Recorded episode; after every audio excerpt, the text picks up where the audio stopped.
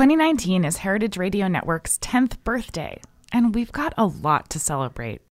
We need your support to bring you another year of the best in food radio. Help HRN ring in its second decade by becoming a member today. Go to heritageradionetwork.org/donate. Today's program is brought to you by Korin, a supplier of Japanese chef knives and restaurant supplies. For more information, visit korin.com.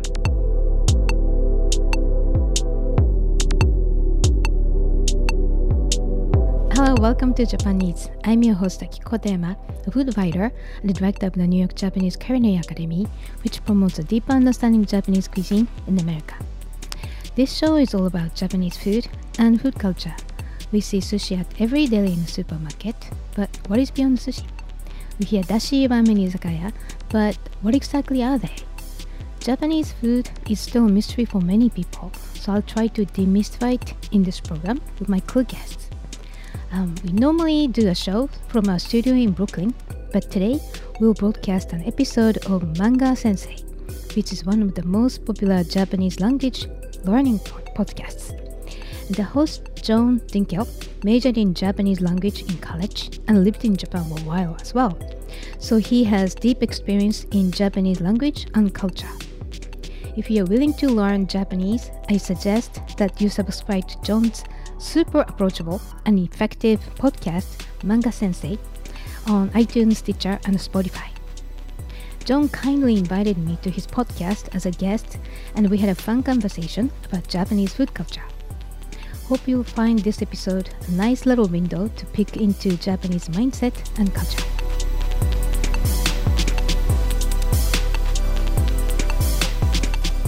Uh, whoa. Rising in the rising sun, the land of bamboo, Tengu, and Gundam. いいよ皆さん、Manga Sensei Podcast へようこそ. Hey everybody and welcome back to the Manga Sensei Podcast. I'm your host, John Sensei, and today, like every day, I'm breaking down the world's best language. And today I'm talking to one of the movers and shakers in the Japanese community.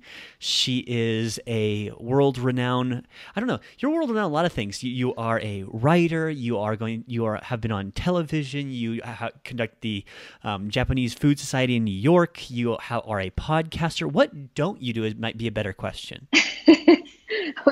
I'm blushing. I don't know It's some word, whatever, but uh, so, but thank you. You might do a better job, Akiko. Who- who- Why don't you tell the uh, the audience who you are? Um, I am a, a writer, specialized in food and beverage. Uh, I've been covering um, New York City and American uh, food scenes, and as well as um, I am a, a podcast and radio show host and producer at the Heritage Radio Network, which is based in New York, and um, I uh, write for Forbes magazine, other English publications um, actually Forbes.com. That's the online version.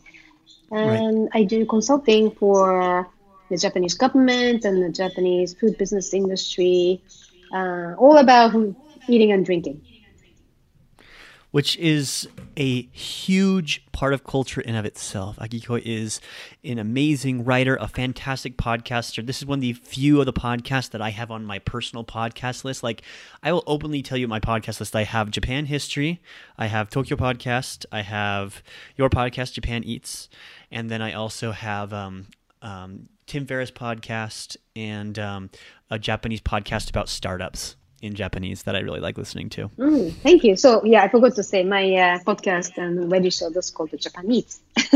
thank you for saying that. Of course, of course. And if you haven't checked it out yet, everything we talk about here, as well as her podcast and all of her links, will be put down below in the show notes. So if you want to go check her out and all the wonderful things she's doing, in fact, some of the fun things that she'll be doing here soon as well will also be listed there. So you can connect with her. She's fantastic, and I'm sure you're going to enjoy this interview. But to start off, I do have to ask you an important question Why food?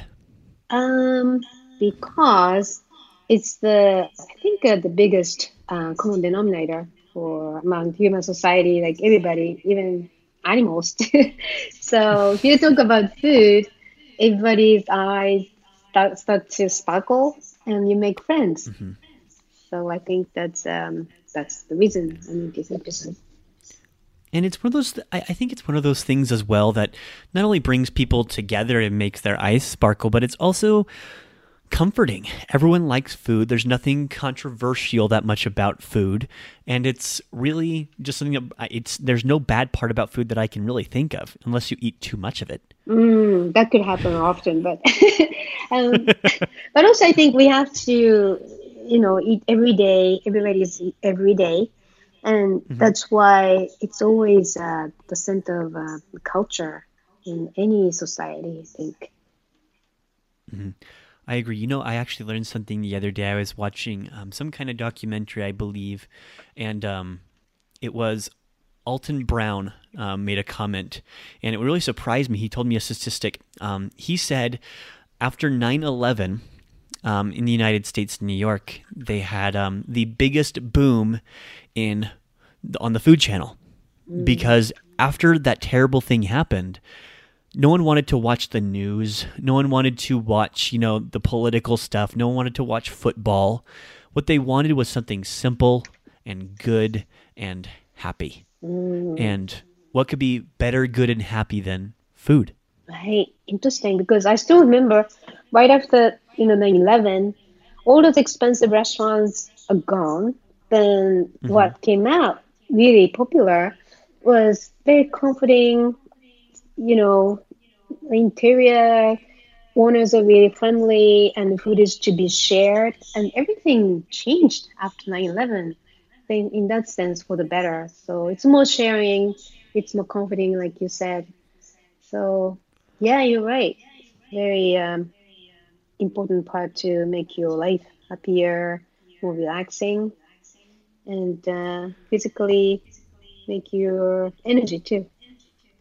Yeah, I agree, and I th- it's it's something that a lot of people when they I talk to people about going to Japan and learning Japanese since this is a kind of a Japanese focused podcast. They they always ask me what you know. When you go to Japan, the first thing you learn is you learn how to introduce yourself, and then you learn your favorite things. You learn your favorite food, and of course, when you first go to Japan, you don't know what your favorite foods are.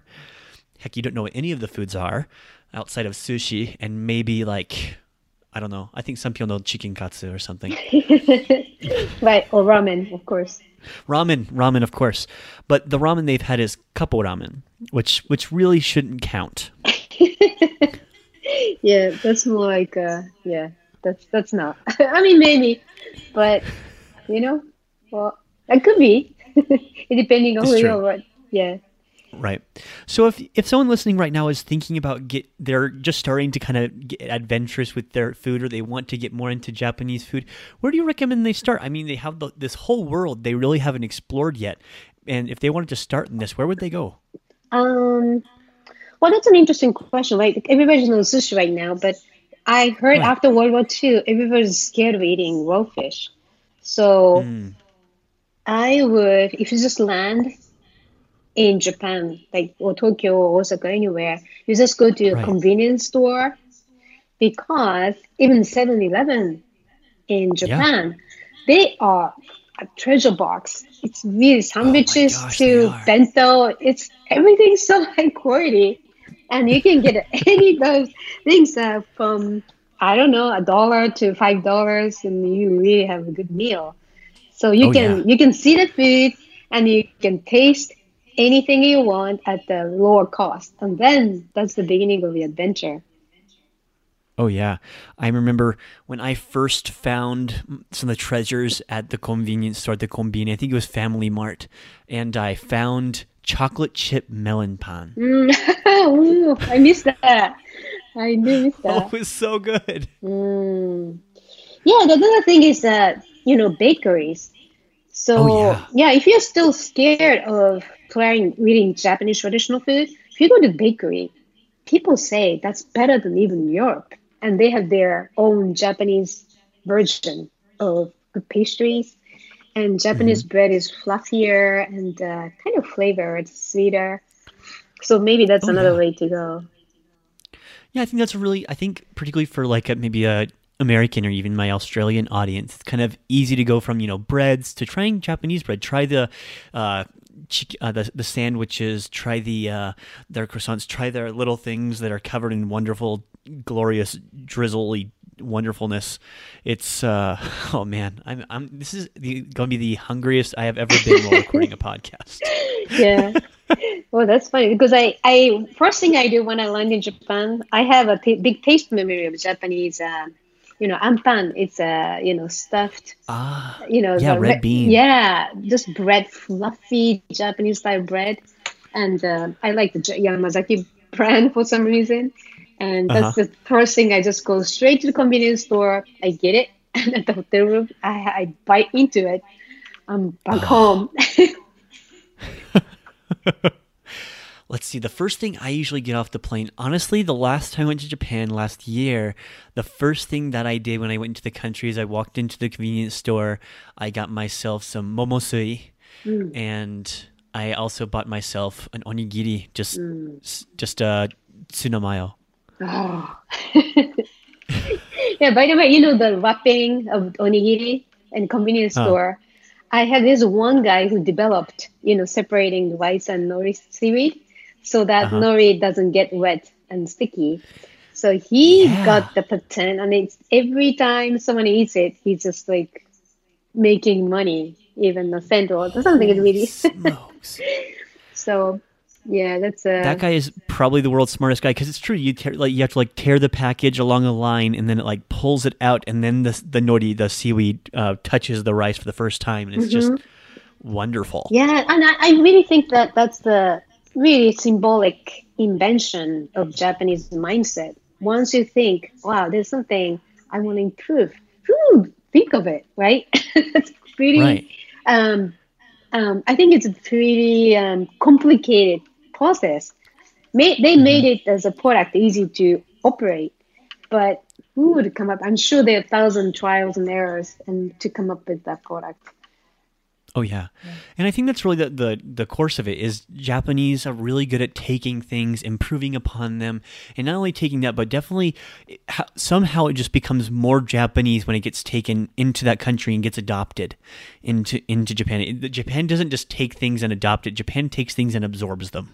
Mm. So I think in the, for the better or worse, it's an obsession. So that's the nature of Japanese personality. I think. and I think that's actually a perfect segue to talk, talking a little bit about the person, the personality of, of food as it comes not only from from west to east, but also from east to west as it comes into the United States. Um, you're you're famous for logging in the food scene, especially in New York, and for being really on top of that ball there. But um, are, what are what are people? What's the uh, if I were to kind of jump on the front edge of the Japanese food scene, where would I find myself right now? in America, you mean? Yes. Um, well, I think uh, well, the United States is just the United States means. I think depending on where you go, you see different things. But um, beyond sushi and ramen, in New York City, I think expensive kaiseki restaurants are thriving. Yeah. um, like check average 20 $250 or something like that. I'm not saying it's for everybody, but there is a um, group of diners who can appreciate the delicacy of classic kaiseki cuisine. And also, you know, if you go to Kyoto, I'm sure a lot of people already experienced Kyoto kaiseki cuisine. So they want to find the same thing. So it's really um, the result of global um, movement. Everybody travels, everybody can find information over the internet. So I think Yeah. it's exciting, although I wish uh, prices are a little lower. Yeah, you know, I've I, I remember when I had kaiseki for the first time, and just it's it's amazing not only the attention to detail because I think that's what a lot of people touch on for like the first time they try kaiseki because there's, I mean, everything's in season, everything ha- is sourced from a particular place, and those every little part has been thought of when it comes to kaiseki, right? Um, but the part that really really surprised me was um, I went to a, it was a very small restaurant in uh, Nagoya and the chef was a gentleman. He was um, he was a Zainichi Kankokujin, Mm. and he was a very, very entertaining gentleman, just hilarious. and it was almost he would he would sat behind this little bar, and there was probably like seven of us in the restaurant, and he would he went to each person and made the food, but there was also like something he he talked about how he thought about it and what, and he he told jokes along the thing. It was it actually it was a wonderful experience for me being introduced to that high level of culture for the first time, but also seeing the the mixture as Japan be, not only is unified in food, but also the spec- the specificity of just the food in Nagoya. Mm, right. So that's that's the thing, right? Um, we we say kaiseki, but if you go to Kyoto, um, kaiseki is different from kaiseki in Tokyo because, like for instance, there are about forty different Kyoto specified vegetables, kyo- uh, kyōyasai, and kaiseki, like you said, it's all about seasonality and the local, like local sustainable um, ingredients. So yeah, that's Right. regionality is really a big part of Japanese cuisine. So that's why I think people should get out of Tokyo and then try to find new, um, different fish, vegetables, or whatever you find. What do you think is a particular hidden gem in Japan when it comes to Japanese food that most people won't probably think of outside of, of course, like ramen and sushi? Mm, that's a big question. Um, well, it's um, like, well, if you go to izakaya, right, you get to see whole bunch of different things, and uh, that you can find at uh, someone's house, you know, table at someone's house. So it's um, I don't know. It's uh, classic names of dishes like yakiniku, yakitori, outside sushi and ramen. There are things you started to see in this United States or in other countries outside Japan, but um, I think the essence of what's not known is the regional cuisine. Even if- I travel, like say, Right. you know, you know, this the Japan seaside, which is different from a you know Pacific Oh Ocean, yeah. And you find something like uh, nodoguro, which is a very specific fish. Um, Yeah. only ca- you know you can only find it on in the Japan seaside.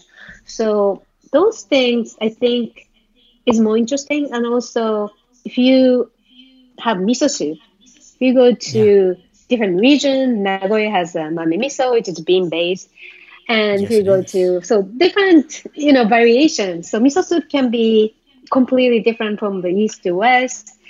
Those little things, but significant differences uh, that we, we really represent the you know cultural um, you know diversity within Japan. I think it's something Right.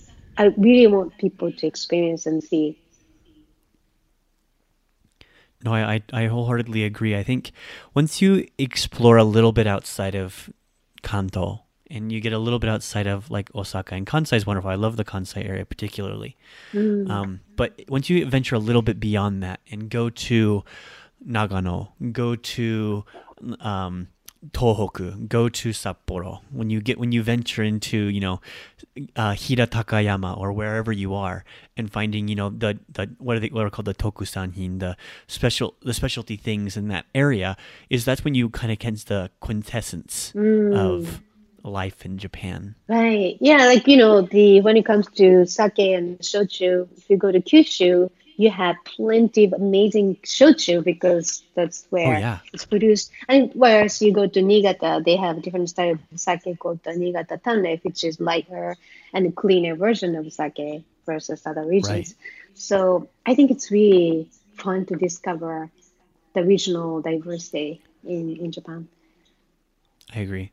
I, I, I couldn't I couldn't agree more. I think if I could give any advice to people listening right now, it would be leave the big city for a second and go have food at a small restaurant on the side of a road in mm. the middle of the in the middle of nowhere. And they'll have good food and that's make sure it's local food or whatever you, you're looking for, but just even just the difference in basic ramen from place to place. I'm I'm not the biggest foodie in the world. My wife is a crazy foodie, hmm. but she's I mean just ha- having not only the food but the experience there is something that you can't replicate. Right, indeed. Okay, so one more thing before we jump to I, I for people who follow this podcast, I try to do things in kind of two halves, one in English half and one kind of Japanese half. And um, before we jump into the Japanese half, I do want to talk about um, where you're going to be on uh, Netflix, Oh, um, just for a quick second. okay.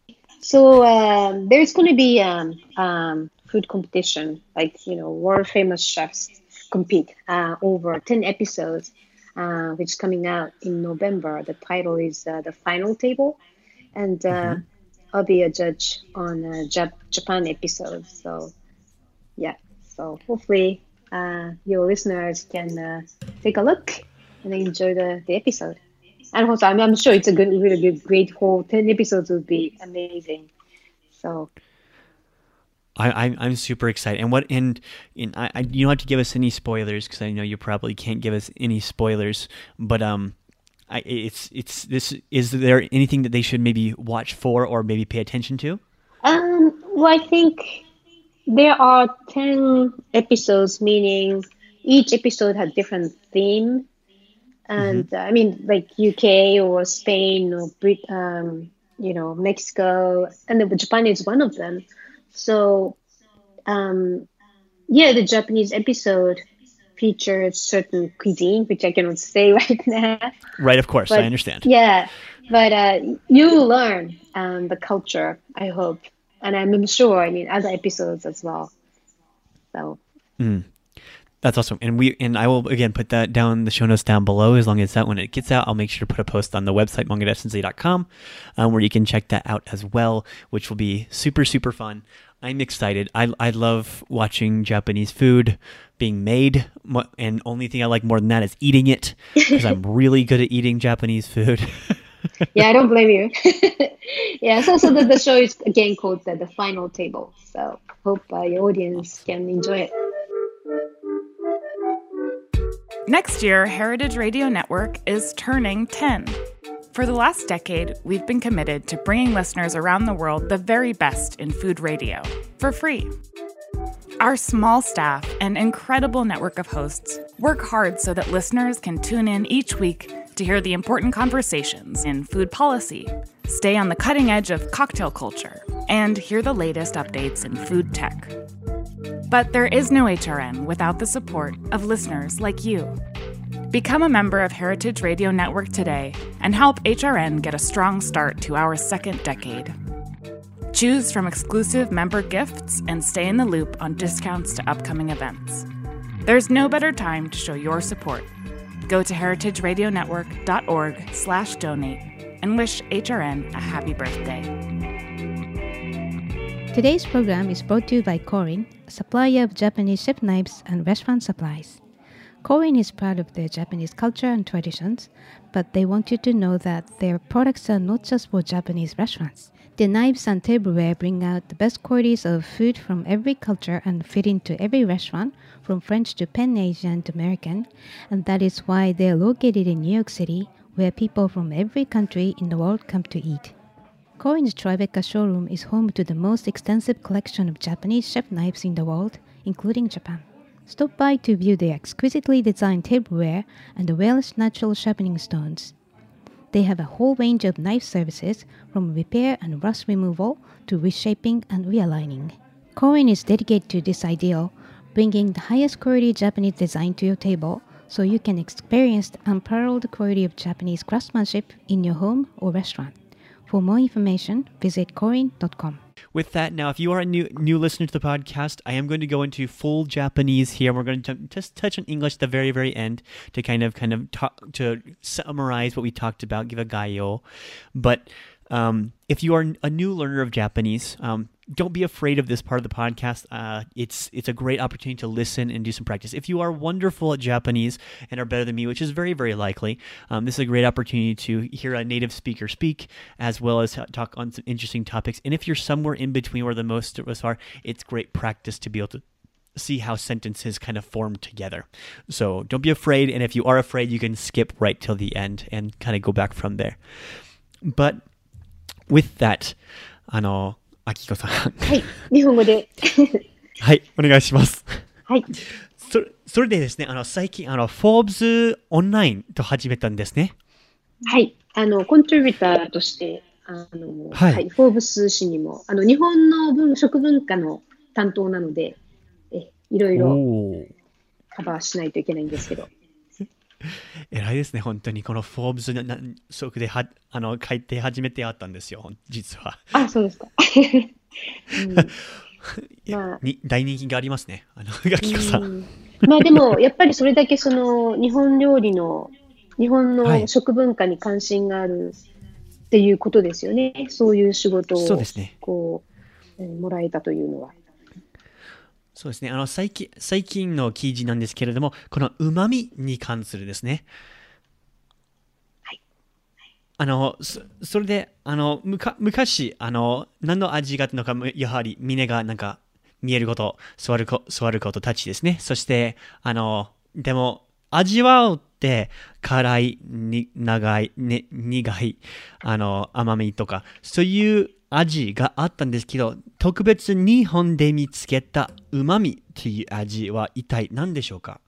うまみというのは、まあ、こちらで言うと、そのセイボリーとか、まあ、はいそのフィフステイストっていう、まあ、これまでその、まあ、西洋の社会では、あえて名前がなかったものを、その、まあ、池田久内博士っていう、あの、はい。科学者が発見されたのが、何年でしたっけ？ちょっと記事が忘れちゃった。えー、1800何年か。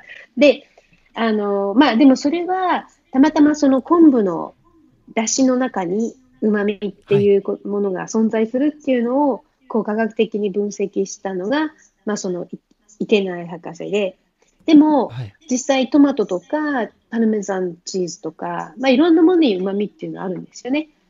だから、ねうん、その辺がやっぱりその旨味っていうのはたまたま日本語ですけど、でそういう意味でその、まあ、旨味という言葉が広がっていくっていうのは、まあ、大事なことですよね。というのはその 旨味っていう言葉を意識してると、その他の、まあ、例えば、なんか物足りないなと思ってお塩かけてもまだ足りない。ま、もっとお塩かけてまだ足りない。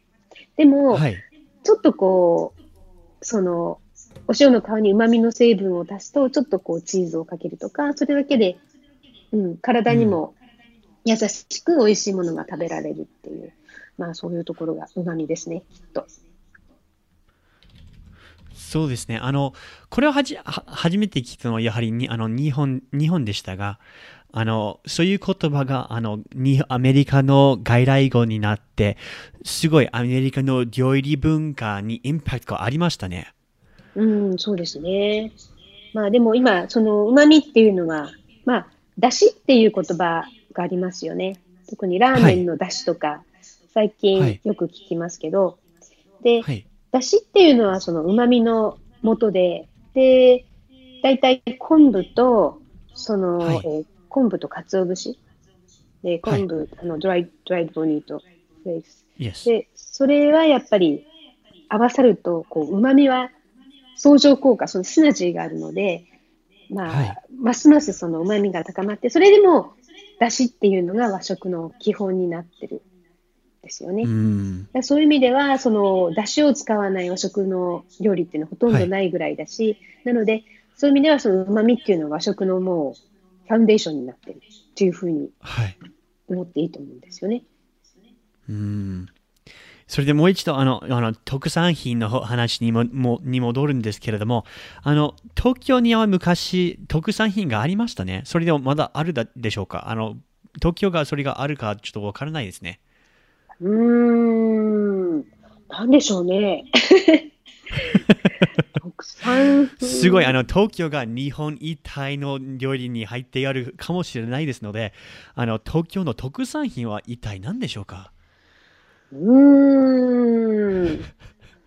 それは、うーん、なんでしょうね。まあでも、そういう意味では、江戸前寿司。えー、お寿司聞いたことないそういう江戸前ってその江戸って昔の東京の名前ですよね。そうですね、うんはいで東京が江戸だった頃に、えーはい江戸前そのお寿司っていうのは今の握り寿司っていうのは東京で生まれたんですよね。あそうですか。握り寿司はそうでした。そうなんですね。江戸前っていうのはその前はその before うん。ですよね。はい。で東京湾、東京ベイの、ビフォー東京ベイっていうので、江戸前の寿司。っていうのは、そのうん。そういう作り方は江戸前って言うんですか？その,、その握りはなあの江戸前寿司ですか？そう、握り寿司以降、イコール江戸前寿司のことへでー。す。そうなんです。初めて聞きました。うんだから関西では、あの、握り寿司って言ったら江戸前っていうのは、厳密に言うと、間違い。うーん面白いですね。うん、そうなあ。のやはりあおのののところにに行くとあの特別特産品というとかあの特別あのき懐石みたいみたいな料理があるんですけれどもそういう大きな都市特に東京と大阪特別な料理があるのかあのすごいあの印象がありますねあの日本の基礎にあの設立するしあの海外にも東京に行って日本はどの料理があるのか少し紹介してくれるんですね。うん。やっぱりそうですね、そのさっきも言ったように、その地方の料理って、本当に面白いし、その、例えば大阪のその、お好み焼きとか、焼きそばとか、そのはいカジュアルなその商人、いわゆるその、まあ、コマースが発展した時に生まれはたい一般大衆の、その、The General Public の、こう、生み出した、安くて美味しい料理っていうのがやっぱり大阪にはいっぱいありますよね。そうですね。うん。でも、それが、あの、やはり、話が2つあるんですね、こういう話で。あの、外国、あの、日本の、あの、外国に向かっている料理料理と、日本の以内に向かっている料理ですね。あの、やはり外国人に考え、日本の料理に考えていると、やはり寿司とラーメンについても話あったんですけれども、あの、日本の以内、特別と決まっている料理もありますね。特例えば、おせちとか。うん、そうですね。まあ、おせちも海外で作るとすごく高いですよね。なんか、確かにそうですね。うん、もういくつともあるんですよ。なんか10 12ぐらいですね。いおせちって。うん。やっぱり伊、達巻きとか。ええええそう、全部買うと、なんか200ぐらい、200ドルとかになっちゃいますよね、きっと。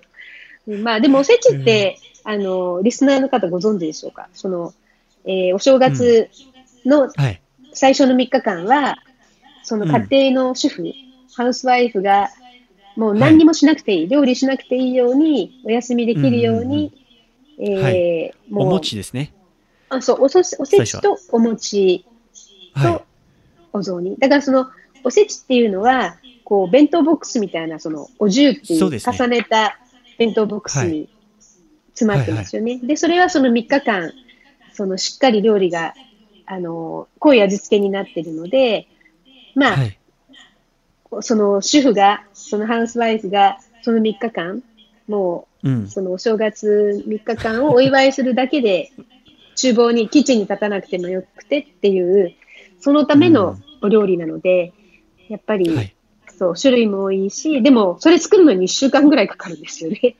普通全部作ると。確かにそうですね。アメリカは在逆ですね。アメリカの感謝祭とか Thanksgiving に考えてると、かんあの家内がよくなんか料理を作ってくれて、にあのにカフあのずーっとあの料理したり、ベーキングしたり、ずそしてあの Thanksgiving のみんなが食べる一緒に、ただ家内が休むだけで。そう、いいことですよね、それは。うん。それで、あの、日本日本のなんかおせちに考えてると、なんか年越しそばとかあるんですね。うん、そうですね。うん。まあでも、おせちと一緒に、まあ年越しっていうのは、その、まあ、日本人にとってお正月、そのニューイヤーっていうのは、やっぱりその今年の運命を決める。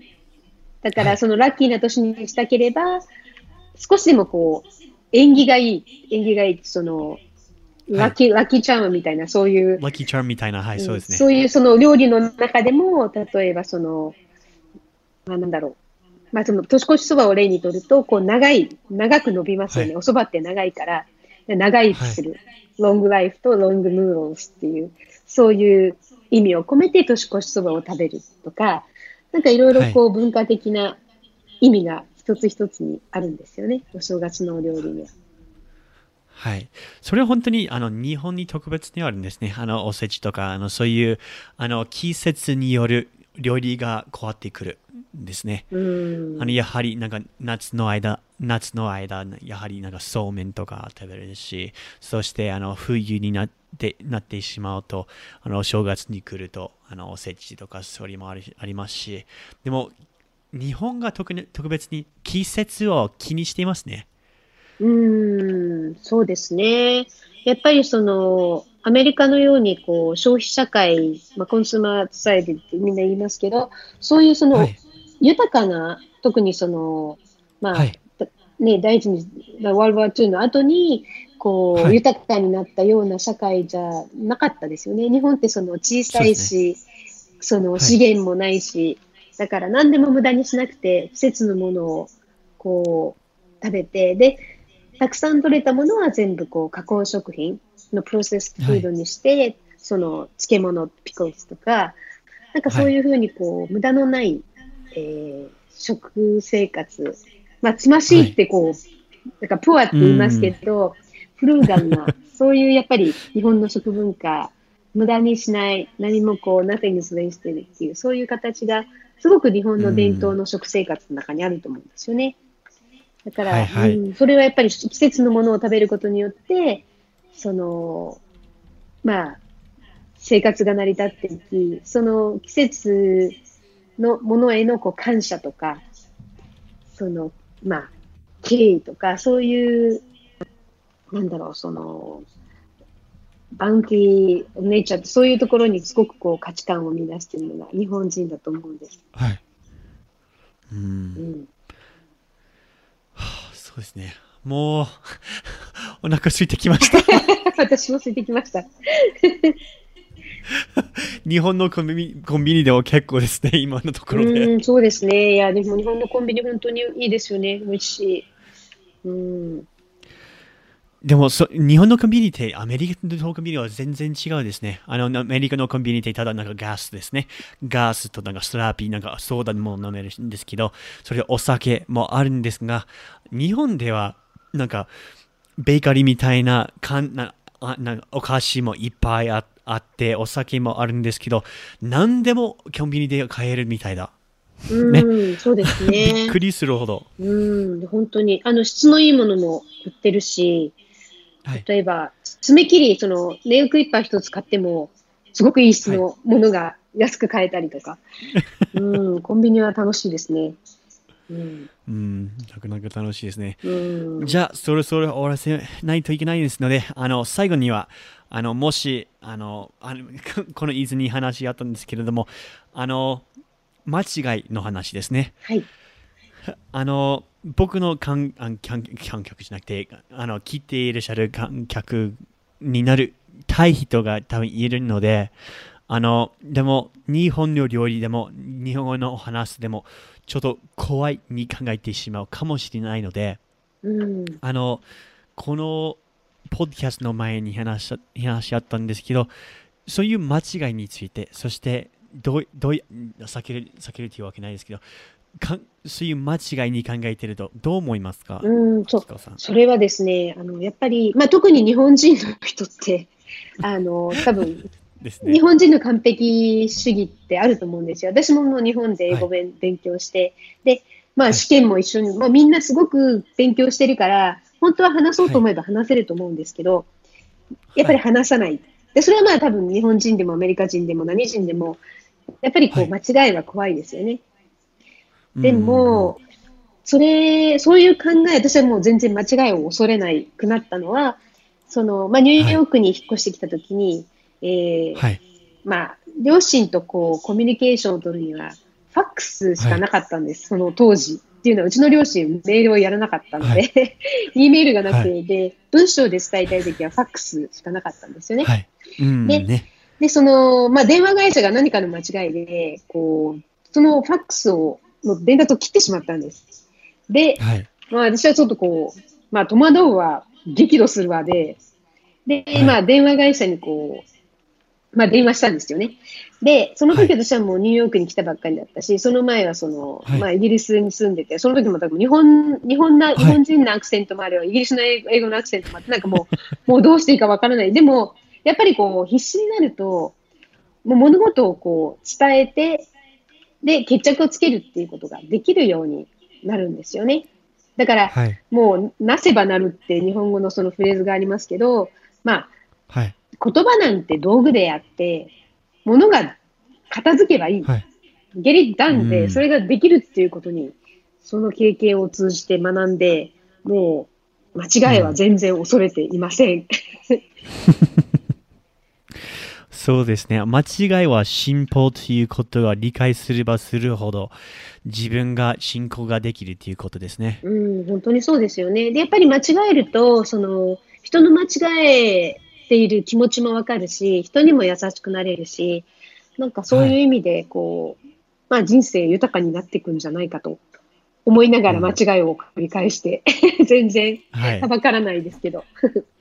自分がパーフェクトにならないから自分ができる限りパーフェクトにしましょうん、そうですよね。まあ言葉ってやっぱりただのツールじゃないですか。う。うん。うんそうですね。そう。だから、ただに言うと。もう一人でも多くの人と出会って話をしてコミュニケーションができれば、やっぱりはい。それだけで十分だと思うんですよね。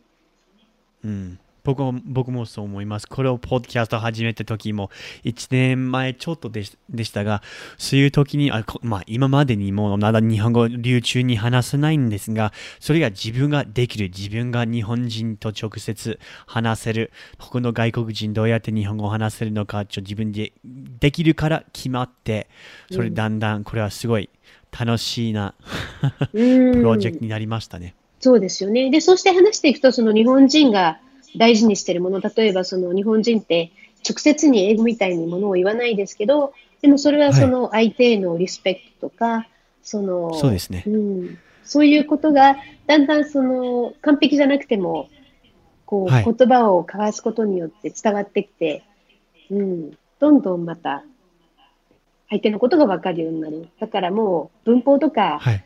その知らない言葉とかっていうのは問題じゃなくて、そういうふうにこううん伝えようとすると、やっぱり本当の意味でコミュニケーションができるようになると思います。そうですね。うん、それはなかなかいい話だけではなくてアドバイスですね。ありがとうございます。こちらこそありがとうございます。それで皆さん、I will have to end it end here, but thank you so much for li- listening. I really enjoyed having Akiko on. She's wonderful, and if you didn't get the whole thing there in Japanese, make sure to go back and go over places. I stuttered during my last question, super super bad, but that's okay because we are all totally down for making mistakes because it's after ten thousand mistakes that you become fluent, whether it's learning another language, whether it's um, learning about Japanese food culture or making food yourself. Um, you have to make those mistakes to be able to move forward. With that, though, I will sign off. And uh, Akiko, I'll give you the last word to everybody here on Manga Sensei. Mm, so again, language is just a tool. So then enjoy and uh, go out and visit Japan and eat Japanese food. Perfect. yeah. and uh, next time I'm in New York, you have to show me around. Oh, definitely. Yeah, there are crazy good Japanese restaurants here too. Plenty of them. So I look forward to having you here. It'll be fun. I'll be. I'll, I'll, you'll be waiting for me. I hope at the airport, and we'll just go straight to the restaurant. Sounds good. awesome. Alright, 皆さん、これを覚えておきなさい。もし日本語でペレペレになりたいなら、間違いが必要なんです。ですから一緒に間違えましょう。それじゃあ間違えましょう、また明日。 Thanks for listening to Heritage Radio Network, food radio supported by you. For our freshest content and to hear about exclusive events, subscribe to our newsletter. Enter your email at the bottom of our website, heritageradionetwork.org. Connect with us on Facebook, Instagram, and Twitter at heritage underscore radio. Heritage Radio Network is a nonprofit organization driving conversations to make the world a better, fairer, more delicious place. And we couldn't do it without support from listeners like you. Want to be a part of the food world's most innovative community? Rate the shows you like, tell your friends, and please join our community by becoming a member. Just click on the beating heart at the top right of our homepage. Thanks for listening.